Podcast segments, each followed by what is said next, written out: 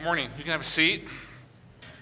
Uh, so glad uh, that you guys are here today. Uh, today, uh, we are wrapping up Joseph, uh, but uh, more than that, we're actually wrapping up Genesis.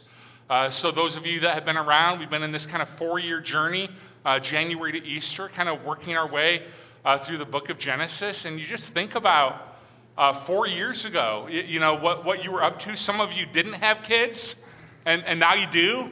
Uh, some of you uh, uh, had hair, and now you don't. right? We had an election, a pandemic. You know, we've gained weight, we've lost weight, we, we've done all sorts of things, right?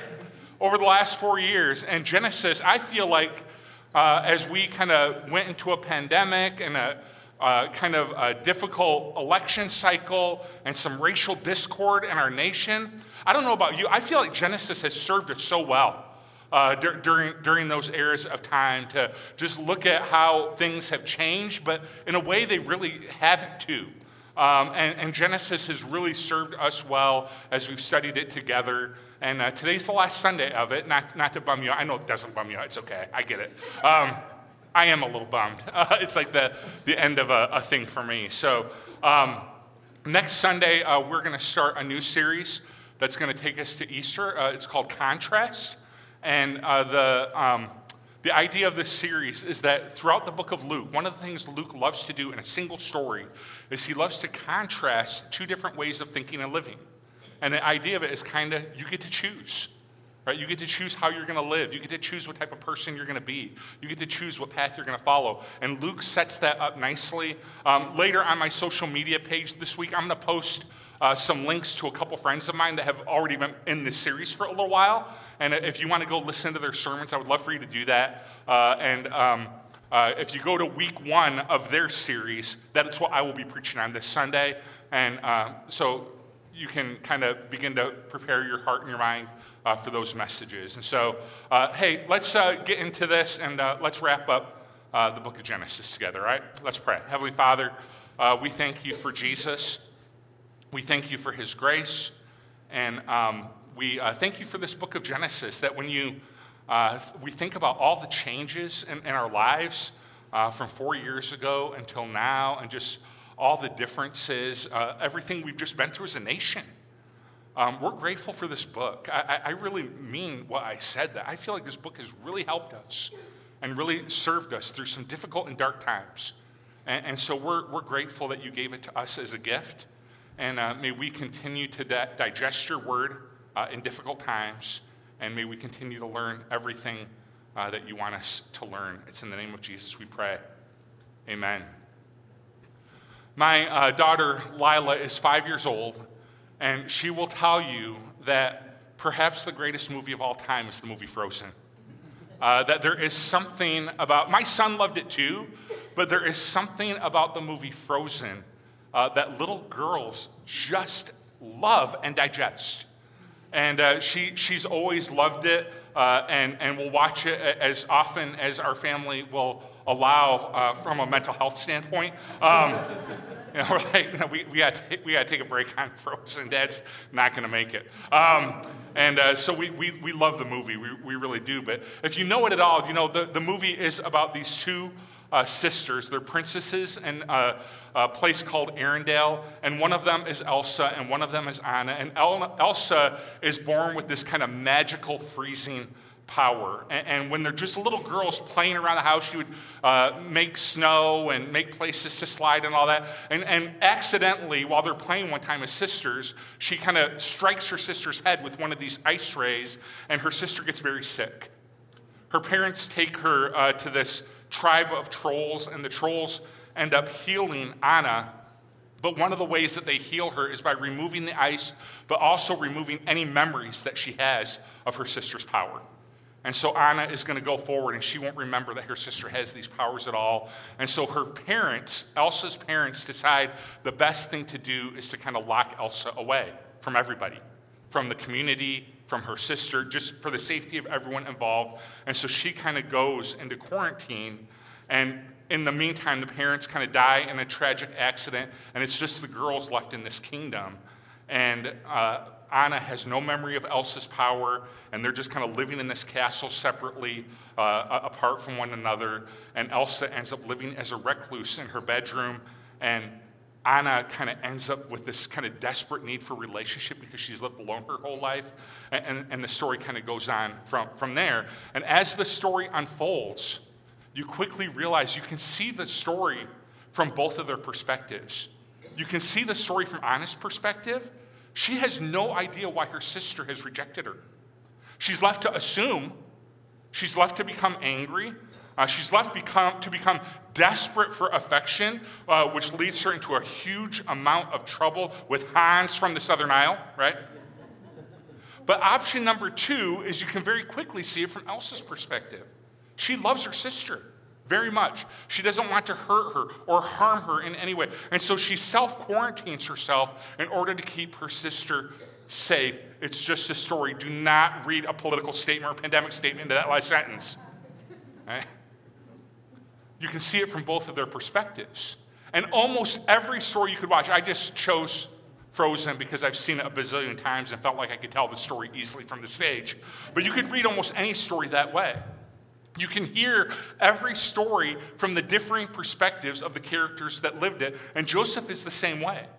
There is a way to read the story of Joseph, and we've done quite a bit of this in, in this series. There's a way to read the story of Joseph in kind of a moralistic way. This is an approach that says, all right, as we examine Joseph and we examine his life, there are certain lessons that we can learn to make our life better. So, as we've studied Joseph, like there are leadership lessons. We, uh, from Joseph, we can learn how to forgive. Uh, for, from Joseph, we can learn the dangers of favoritism in our family. We can learn with how to deal with temptation. We can deal with family issues. We can prepare, uh, learn how to prepare for a famine that comes for us all. There are a ton of lessons you can learn just, just digesting the life of Joseph. And, and we've done a ton of that. But I, here's the deal I think we would be doing the story of Joseph a huge disservice if we did not view it from another perspective as well. There's something that's kind of uh, wrong about just digesting a story with the perspective of Joseph, how can you serve me? How can you make my family better? How, how can you make my financials better? How can you make my job better? There, there's something that's improper about that, although some of it to do is okay, and we've done some of it. But we miss something when we don't view it from another perspective. And so today's the sermon, we're going to look at it from that other perspective. And that other perspective is called a Christological perspective. There's the moralistic perspective, which we've done a bunch of. Now we're going to do it from the Christological perspective. And that says one of the things that the Bible is trying to do, beginning to end, one of the things the Bible is trying to do is point us to Christ so that we can know him and put our faith in him and worship him. And that as you know, anyone that's put their life, eh, given their life to Christ, you know that your whole life is changed when you do that. The decisions that you make, the love that you experience, the power that you receive uh, from the resurrected Christ, everything changes. And even more than just trying to teach us a moralistic lesson about this is how you prepare for famine, this is how you overcome temptation, this is how you save for the future. Even more than a moralistic lesson, the story of Joseph is trying to point us to Christ. And it does it in a really special and unique way because ultimately it's not Joseph that's going to point us to Christ, but one of his brothers. And this idea of the Christological approach, it goes all the way back to the, the, the, the, beginning of Genesis, but even more specifically, once sin entered the world, it becomes the story of the rest of the book of Genesis, and specifically Abraham. You remember the second chunk of the series that we did? The first was just the origin story of how the world began, how sin entered the world, and then we moved into Abraham. And you remember how that story goes? God said to Abraham, Leave your country, your family, and your father's home for a land that I will show you. And here's God's promises I will make you into a great nation. I will bless you. I'll make you famous, and you'll be a blessing. I'll bless those who bless you, and those who curse you, I'll curse. All the families of the earth will be blessed through you. So here's the promise, right? That God is going to build a nation, that God is going to build a people we know, looking back, that ultimately God's going to build the nation of Israel, but God's promise is that through that nation, the entire world is going to be blessed. And because we get to reverse engineer the Bible, we get to see that ultimate blessing in a Christological way. We get to see it in Christ. And so the question of Genesis becomes how is God going to do this? How is God going to build the nation? And how is that nation going to become a blessing to the entire world? And if you understood the culture at the time that the Bible was written, you would think that, okay, God's going to start building families, and the primary way that God is going to work will be through the firstborn males of those families. Right? That's just how the culture worked, right? So if you're a firstborn male like me, congratulations in the Old Testament right? Doesn't mean much in our culture, but in the Old Testament, you were set up, right? Um, and, and so that, that, typically that's how it would work in that culture is the firstborn male would be the one that carried the inheritance, that carried the blessing. And you would think, just kind of understanding the culture, that that's how God is going to do it. But we've seen all throughout the book of Genesis that God operates in a slightly different way. All the way back toward the beginning, uh, Adam and Eve had uh, two sons. Cain was Eve's firstborn the firstborn male. Abel was the second. And when they became adults, Abel kept flocks and Cain grew crops, and both brought an offering to the Lord. But it was the second born male's offering that was accepted and blessed.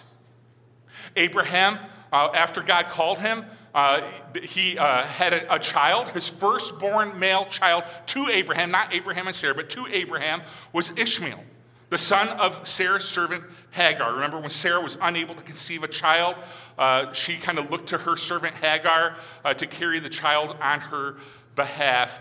And it became 13 years after Ishmael's birth that God announced to Abraham and Sarah that they would become parents. Remember how the story went? Uh, Abraham fell face down and then he laughed. And he said to himself, Can a child be born to a hundred year old man? We're old as dirt, right? That's the original Hebrew, right? And then he gets personal. Can Sarah, a 90 year old woman, give birth? And so Abraham, and she's like, Hey, hold up there. Leave me out of this. So Abraham said to God, If only Ishmael were acceptable to you. But God said, No, your wife Sarah will bear a son and you will name him Isaac. And I will confirm my covenant with him as a permanent covenant for his future offspring. And then, quoted uh, by Paul in Romans 9 7, through Isaac your descendants shall be named. Not the firstborn. It was through the miraculous secondborn, Isaac, that the promise of God's covenant with Abraham would be fulfilled, the promise of blessing. Then Isaac has two sons. So Abraham has Isaac. Isaac has two, two sons, twins. Esau is the firstborn, and Jacob is the younger. And it was the younger conniver, all you youngers, I got my eyes on you, right? It was the younger conniver who would become the father of Israel. And then Jacob ends up having a large family. Right? He ends up having uh, 12 sons. And let's pause there just for a minute. All right, I want to pause just for a second. Why does God work this way in the book of Genesis and throughout? That all of culture, it's like it's the firstborn male will carry the inheritance, carry the blessing, and God's like, I think I'm going to work a little bit through the, the, the secondborn uh, in the book of Genesis. Why does he work this way? And I've seen a couple of theories that kind of lend to it. One is that God likes to work in a different way than the rest of culture, it's all throughout the Bible that God doesn't work the way our culture works. He works in a different way. And so we always want to be on guard about this, right? That there is a way that seems proper, there is a way that seems right, there is a way that seems noble in our culture, but it's not necessarily God's way. And there's another reason why this might be. That this is God's kind of building this teaching that would later come into the New Testament, uh, this teaching that says, you know what? In my kingdom, the last will be first, and the first will be last. It's a reminder to us that God works in a different way, to be sure, but God also works in a different order. So you would think that the richest person on the planet would be the most blessed person. But Jesus teaches whoa, whoa, whoa. Blessed are the poor in spirit, for theirs is the kingdom of heaven. You would think that the person that seems to be the most happiest, they are the most blessed. But Jesus says, whoa, whoa, whoa. Blessed are those who mourn, for they will be comforted. You would think that those who have the most are the most blessed, but Jesus taught, Blessed are those who hunger and thirst for righteousness, for they will be filled. Sometimes, not always, but sometimes we are striving for a finish line that does not result in our ultimate joy. What if Jesus is teaching us eh, throughout the New Testament, and it starts all the way back in the book of Genesis? What if the order of things is completely different than we think? That the accumulation of stuff or money or honor or being first, what if it doesn't make us first at all? What if true life is found in serving? What if true life is found in loving? What if true life is found in laying down one's life? So let's get back to our question. How is God going to build this family and build this nation to bring about a blessing to the entire world? And God's going to use the entire family to build the nation, but through whom, which of these tribes, the sons become tribes, which of the tribes, through whom will the Messiah come? Which tribe? Through whom will the Savior come? Through whom will joy, hope, and peace come? So Abraham has Isaac, Isaac has Jacob, and Jacob has 12 sons. Here they are on the screen for you the 12 sons of Jacob. The sons of Leah, Reuben, Jacob's oldest child, Simeon, Levi, Judah, Issachar, and Zebulun. The two sons of Rachel were Joseph and Benjamin. The sons of Bilhah, Rachel's servant girl, are Dan and Naphtali. The sons of Zilpah, Leah's servant girl, are Gad and Asher. All these were born to him at Padan Aram. So, the humanistic approach, as you read this text, the humanistic approach would say, well, the blessing's going to come through Reuben. He's the firstborn male. He's the one through whom Jesus will come. He's the firstborn of all the children. And as the story unfolds, because of some decisions that Reuben made that we didn't preach about in this series, right, he ends up disqualified from being able to do that. And then you would think, well, all right, so if it's not going to be Reuben, then it's going to be Joseph. He's the firstborn of Rachel, whom Jacob loved. And I think as the story unfolds, and I told the class this morning, this is way reading between the lines. So don't take this as gospel.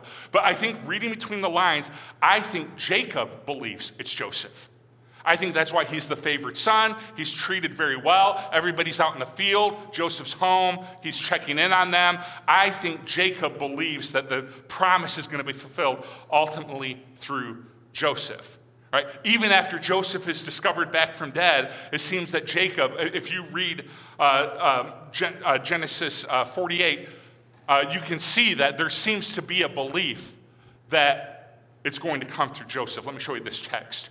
Joseph took uh, them both. This is at the end.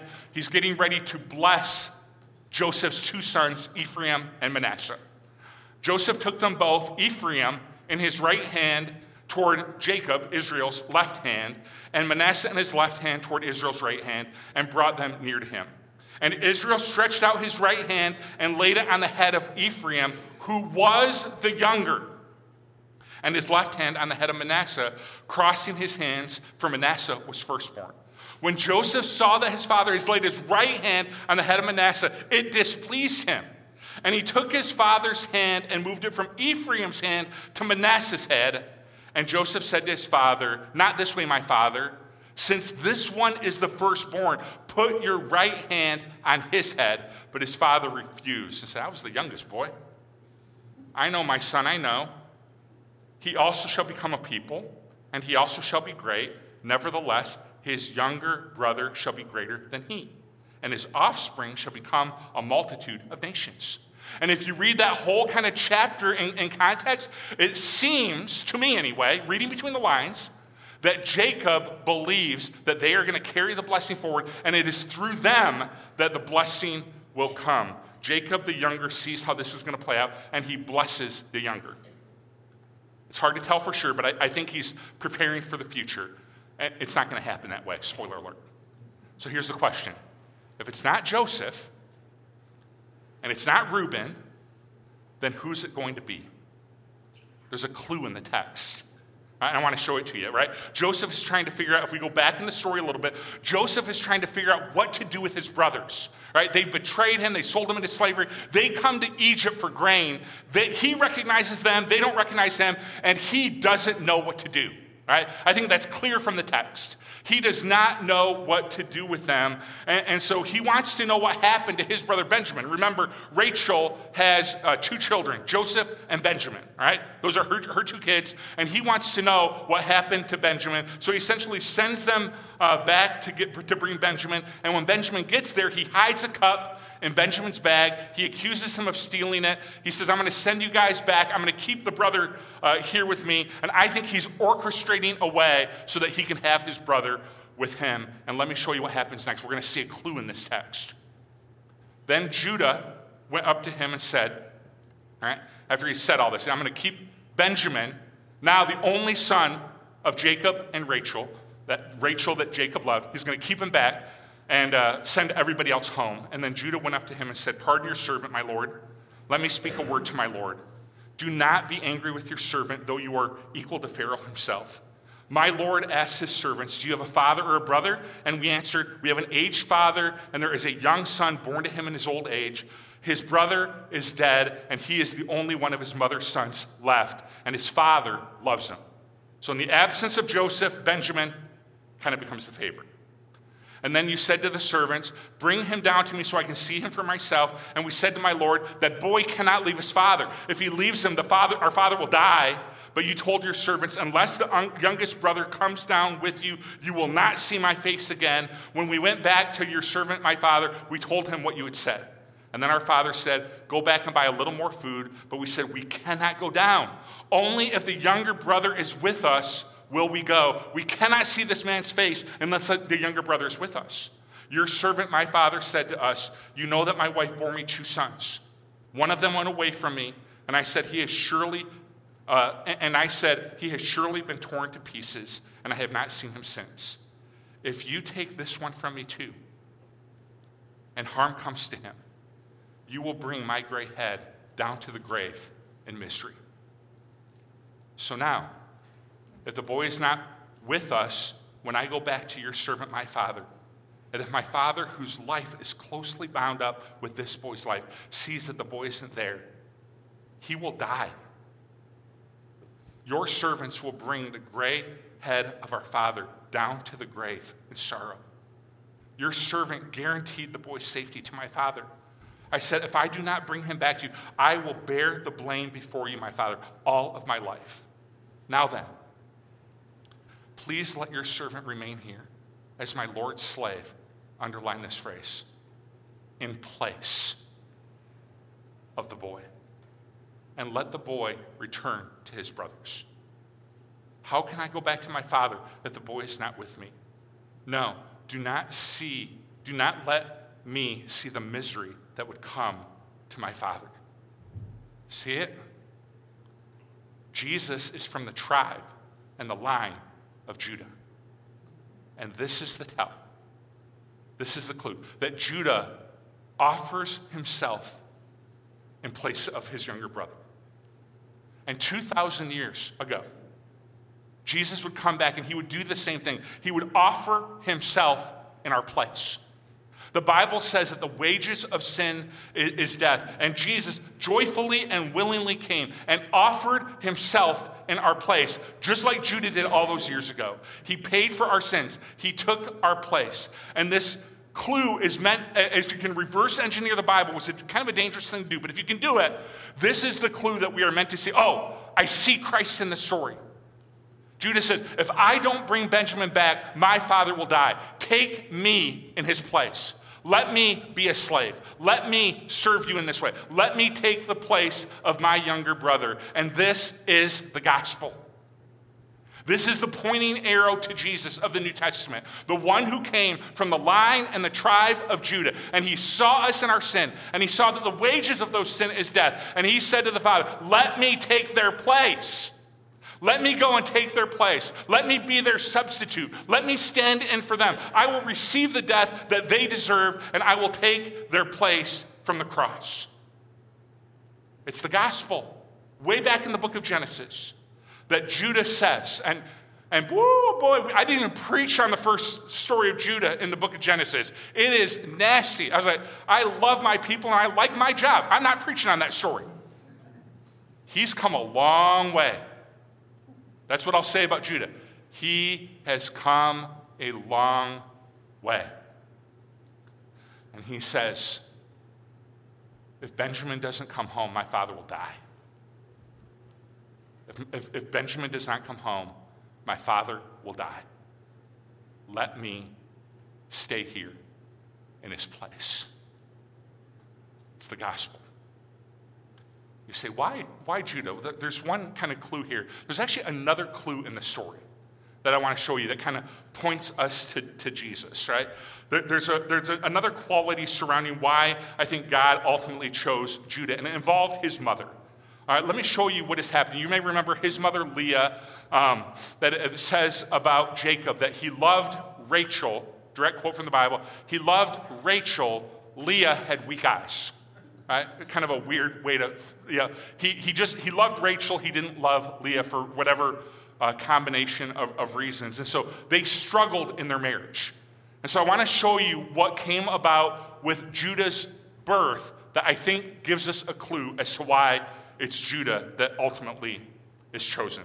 All right, here's the chronicle of how Leah gave birth to her kids. Leah became pregnant and gave birth to a son and named him Reuben because she said, Adonai has seen my affliction, and now surely my husband will love me now. It's so painful to read this. And then she came pregnant again and gave birth to a son and said, For Adonai heard that I am hated, and so he will give me this one he has given me this one also. And so she named him Simeon. And then she came, became pregnant again and gave birth to a son and said, Now this time my husband will join himself to me because I've given birth to three sons for him. And for this reason, she named him Leah. She's consumed in her plight, she's consumed in her pain, she's consumed in this bad marriage, and then she became pregnant again and gave birth to a son. Look at what she says this time. This time I praise Adonai no qualifier. This time I praise Adonai. And for this reason, she named him Judah. And then she stopped having children. Leah got to this spot where her faith became beyond what's going to happen with Jacob. What can I do to get him to love me? What, what, can I, what can I do in this difficult marriage? The sins committed against me. And she got to this point where she said, No matter what, I'll praise. No matter what, I'll worship. No matter what, I'll be faithful. And I think God rewarded her for that mindset. And I think years and years later, a Messiah would come not from the household of Rachel a Messiah came from the household of Leah to a son born to her. And God, I believe, is rewarding her. And saying you finally understand that no matter what is going on with Jacob, you know, Jacob, as you know, Jacob was a knucklehead. Original language translation, I promise you. That was a knucklehead. Difficult marriage, abusive tendency, all, all of that. He just, he, he was really terrible to her. And she comes to this point and she says, All right, no matter what, I'm going to stand and I'm going to worship and I'm going to be faithful and I'm going to do what God has called me to do. And 2,000 years ago, Jesus would come, like I said, from a son born to Leah, and he exhibits this trait. That despite incredible obstacles and sins committed against him and great difficulty, Jesus is faithful to his calling. He praised the Father, and he set an example for us. You see, you and I, we're not, probably don't come from Leah's direct line, but you and I are born again in Christ. And so you and I, we can live this example out by his grace and through his power. You and I can live this life of faithfulness, obedience, and praise, even in difficult circumstances, because we have His Holy Spirit. We have his example. We have his teachings. We have his people. So, despite what's been done to us, and I would guess if we went around this room, there would be a lot of things that have been done to us despite what's been done to us, despite the sins committed against us, despite the enormous difficult odds that we face every single day in our life, we can say, like Leah and later like Christ, by the power of his Holy Spirit, I will stand and worship. I will be faithful. I will walk this path nobly. We can walk as she walked. It took her a long time to get there, and it might take you and I a long time to get there, but we can exhibit this quality of faithfulness. Because it's when she finally did that God said, You're going to give birth to a son, Judah. You won't have any more kids. You're going to give birth to Judah. And years and years later, the entire world is going to be offered salvation and grace because of your act of obedience here. He said, I'm going to be faithful. I'm going to walk true. I'm going to worship despite very difficult odds. And so, a lot of life sometimes you might feel like a victim. You might feel like a victim because of a sin or a hurt or a lie or a gossip, whatever the case may be. And you say, man, I have been victimized by this person. And here's the lie that we can believe. And every single person in this room, you've probably been victimized by somebody's sin, right? I think we all have that. That's a human quality, some more than others, but it's a human quality that we've all at times been the victim of someone's sin. And here's the lie that you can believe the lie that you can believe is that there is nothing I can do. There is nothing that I am do. I am forced to live in a land called victimhood. And in this land called victimhood, there is anger. And in this land called victimhood, there is this thing called entitlement. And in this land called victimhood, there's this thing of being stuck. And when someone sins against you, as the story of Genesis is full of, Leah and later Joseph, the whole story is about people that have been victimized by other people's behaviors, words, and actions. And it is easy to begin to adopt this as an identity that I am a victim and there's nothing I can do. And Leah reminds us, and Joseph reminds us, that there is not, it is not true that there is nothing you can do. There is another land that is different from victimhood. And there is a land called victory. And in this land, there are plenty of things you can do. In this land called victory, despite what was done to you, you can praise. You can say, even though this was done to me, even though the sin was committed against me, I am going to praise God. I can't control them, I can't control their behavior, but I will praise. I will serve others. I will persevere. I will love. I will grow. I will overcome. I will forgive. I will be faithful. There is plenty you can do. But it involves us making the decision that Leah made and say, I don't want to live in this land, land called victim anymore. I'm tired of the anger of it. I'm tired of the entitlement of it. I'm tired of being stuck over here. And it is a conscious decision to say, in Christ, the one who overcame the grave can overcome my obstacles as well. So in Christ, I am no longer a victim. In Christ, I'm living in victory. And when you make that decision to, to change the land that you're living in, all of these attributes become fl- flowing out, just like it did for Joseph and just like it did for Leah. All of these attributes of, oh, now that I'm living over here, now I praise. I serve, I persevere, I love, I grow, I forgive, I overcome.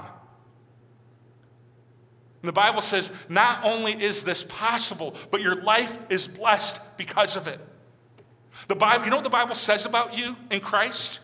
Through the whole power of the Holy Spirit? It does not say you are an overcomer. You know what it says? You are more than an overcomer.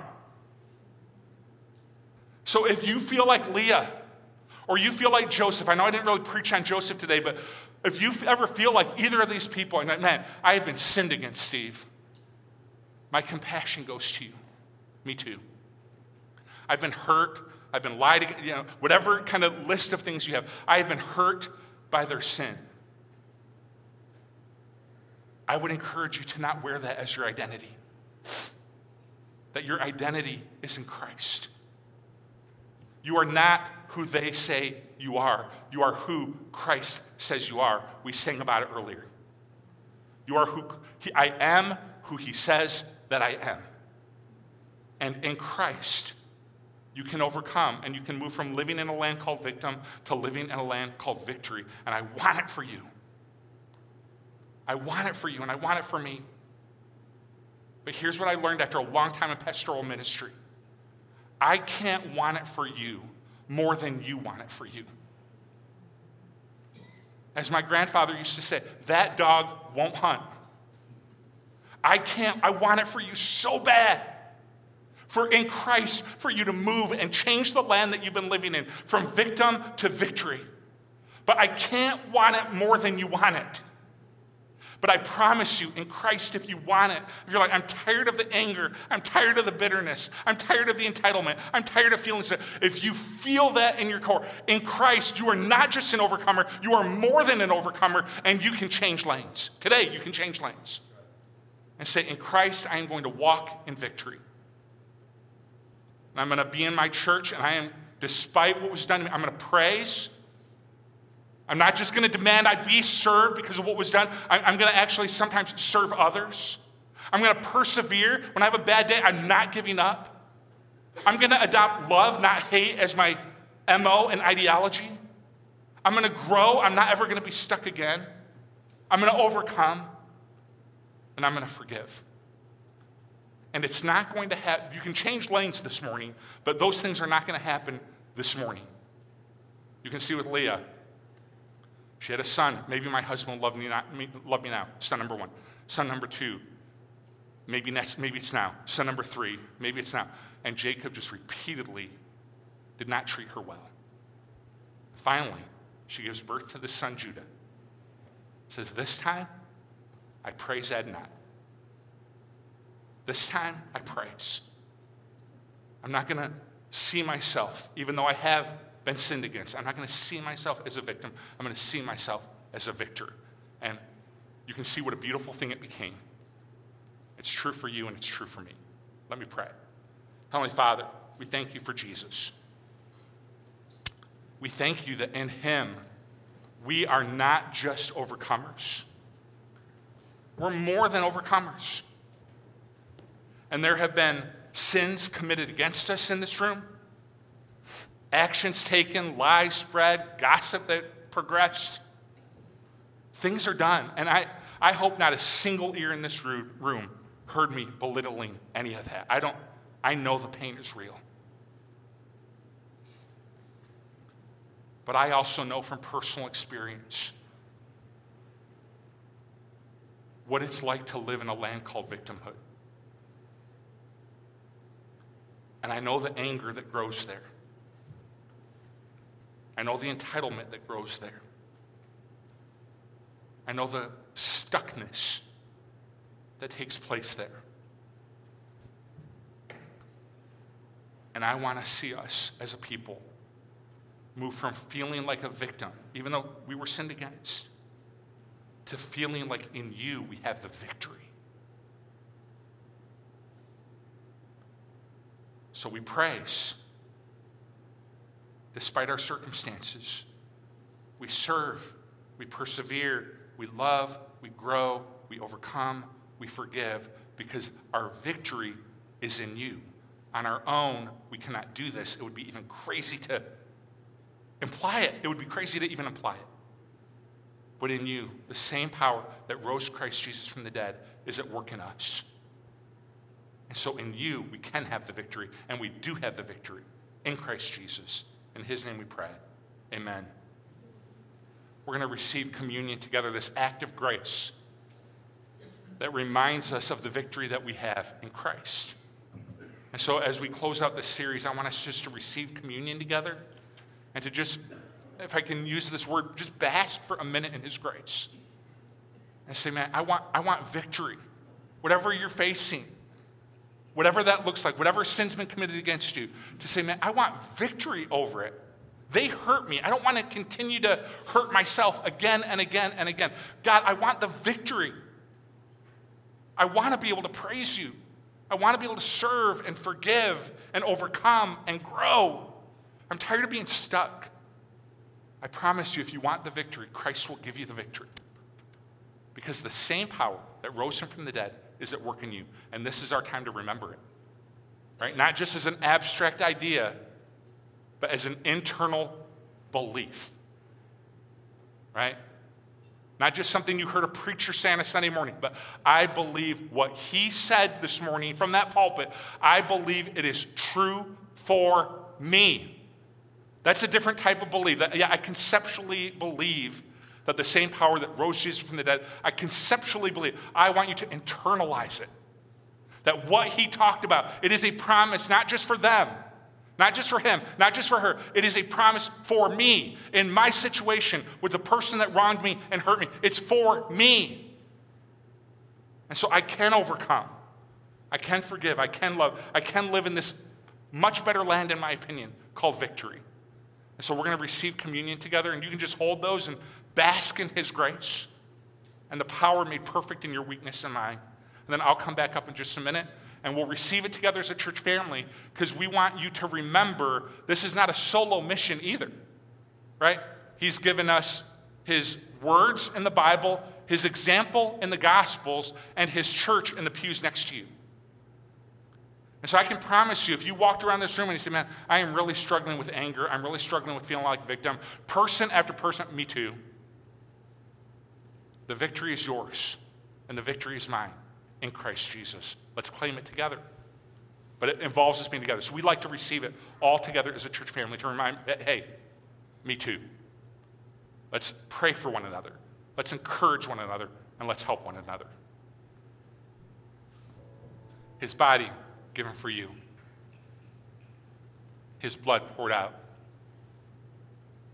Let me ask you, I'm going to ask for just an audible response as we get ready to close this morning. Do you believe through the cross that your sins are forgiven? Yes, yes they are. Do you believe the power of the resurrection is for you? Yeah. Don't believe the cross without believing in the resurrection. They are both true. The power that rose Jesus from the dead is at work in you and at work in me and at work in us. You do not have to live in a land called victim. You can land in a land, uh, live in a land called victory in Christ, and it is a much better place to live despite what's been done to us. We stand. Let's sing one last song.